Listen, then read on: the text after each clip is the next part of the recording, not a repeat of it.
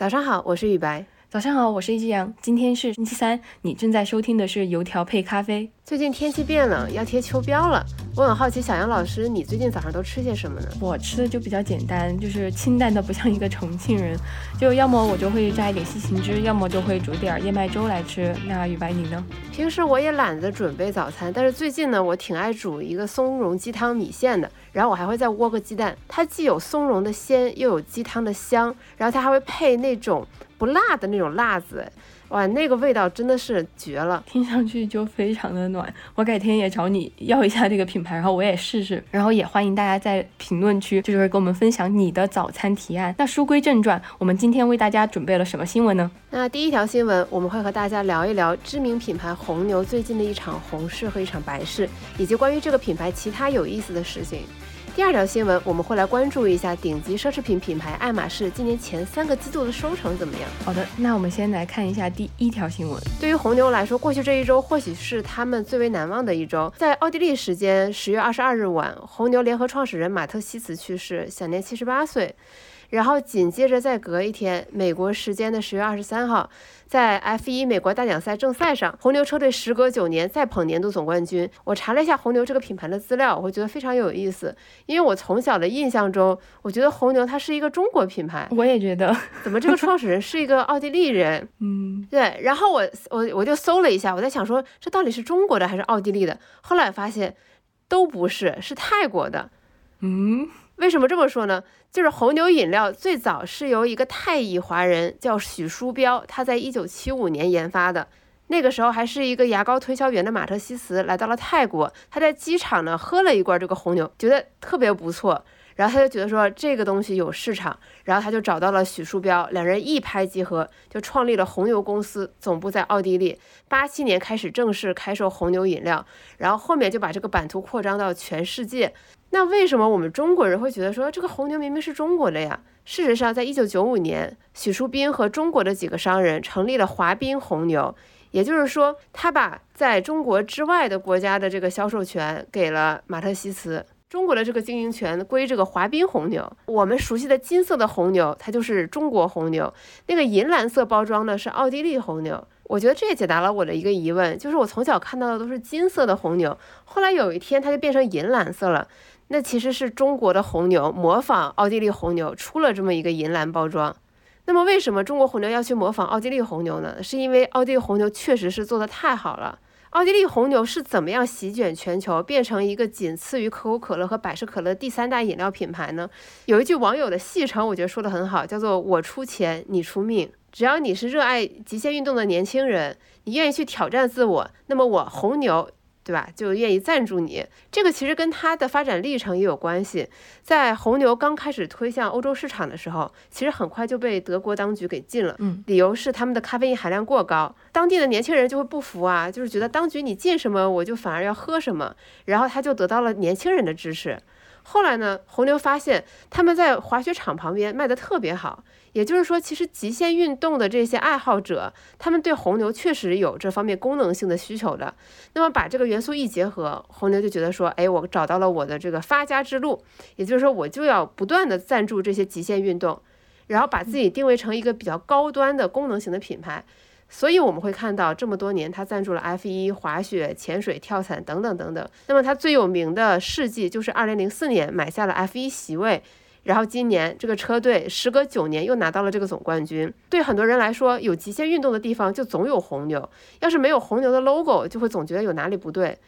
像今年非常红的谷爱凌，也是红牛赞助运动员里边第一位中国大陆的运动员。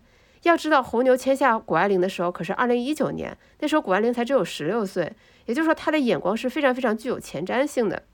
像我刚才讲的，奥利利红牛，它的营销的重点是极限运动，但是我们对中国红牛的印象都是什么？累了困了喝红牛，对不对？这两个品牌肯定还是关系比较微妙，互相看的不是很顺眼。但是现在回头来看，这两个品牌它其实是相互成就的。这个奥地利红牛通过赞助极限运动，它把红牛打造成了一个相对高端的饮料品牌。然后与此同时，中国红牛它的广告是铺天盖地的，这个累了困了喝红牛 slogan 也非常深入人心。如果把这两个的策略换一下。国外说累了困了喝红牛，那它其实直接是要跟这些咖啡市场做竞争。如果在国内的中国红牛支持极限运动，我觉得大部分的老百姓也不一定会买单，那才会水土不服。我印象中，我第一次喝红牛是我高一运动会被抓壮丁，让我去跑二百米，那个时候我真的完全不知道该怎么办，然后我就去学校小卖部买了一罐红牛，那是我第一次喝。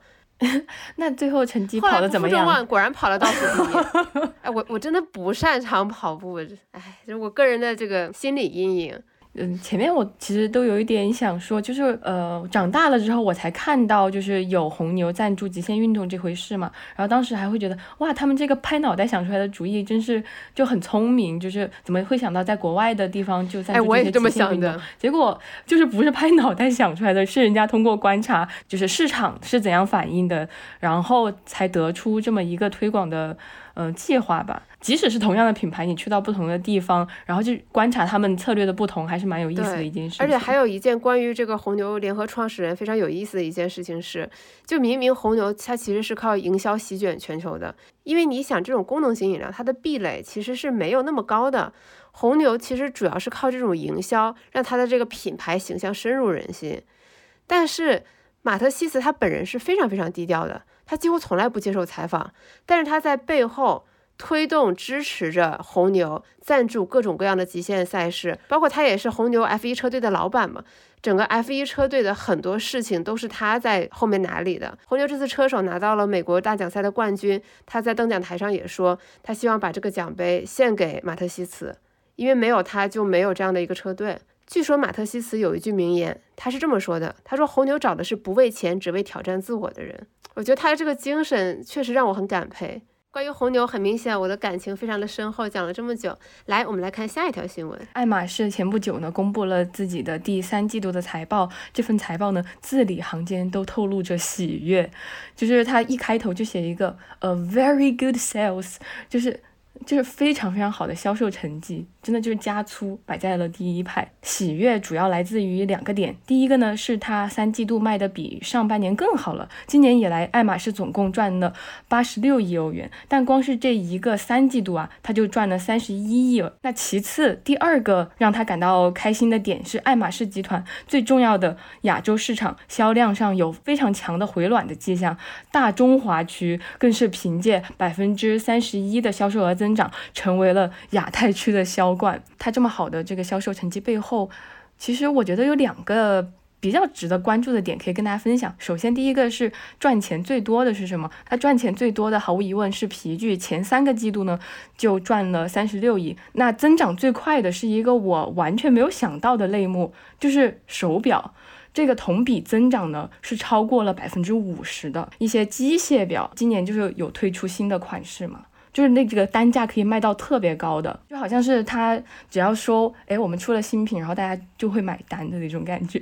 呃，那与此同时，我们来看一下别的卖奢侈品的集团他们的表现。就 LVMH，就是有路易威登的那个集团，它的收入同比增长是百分之十九。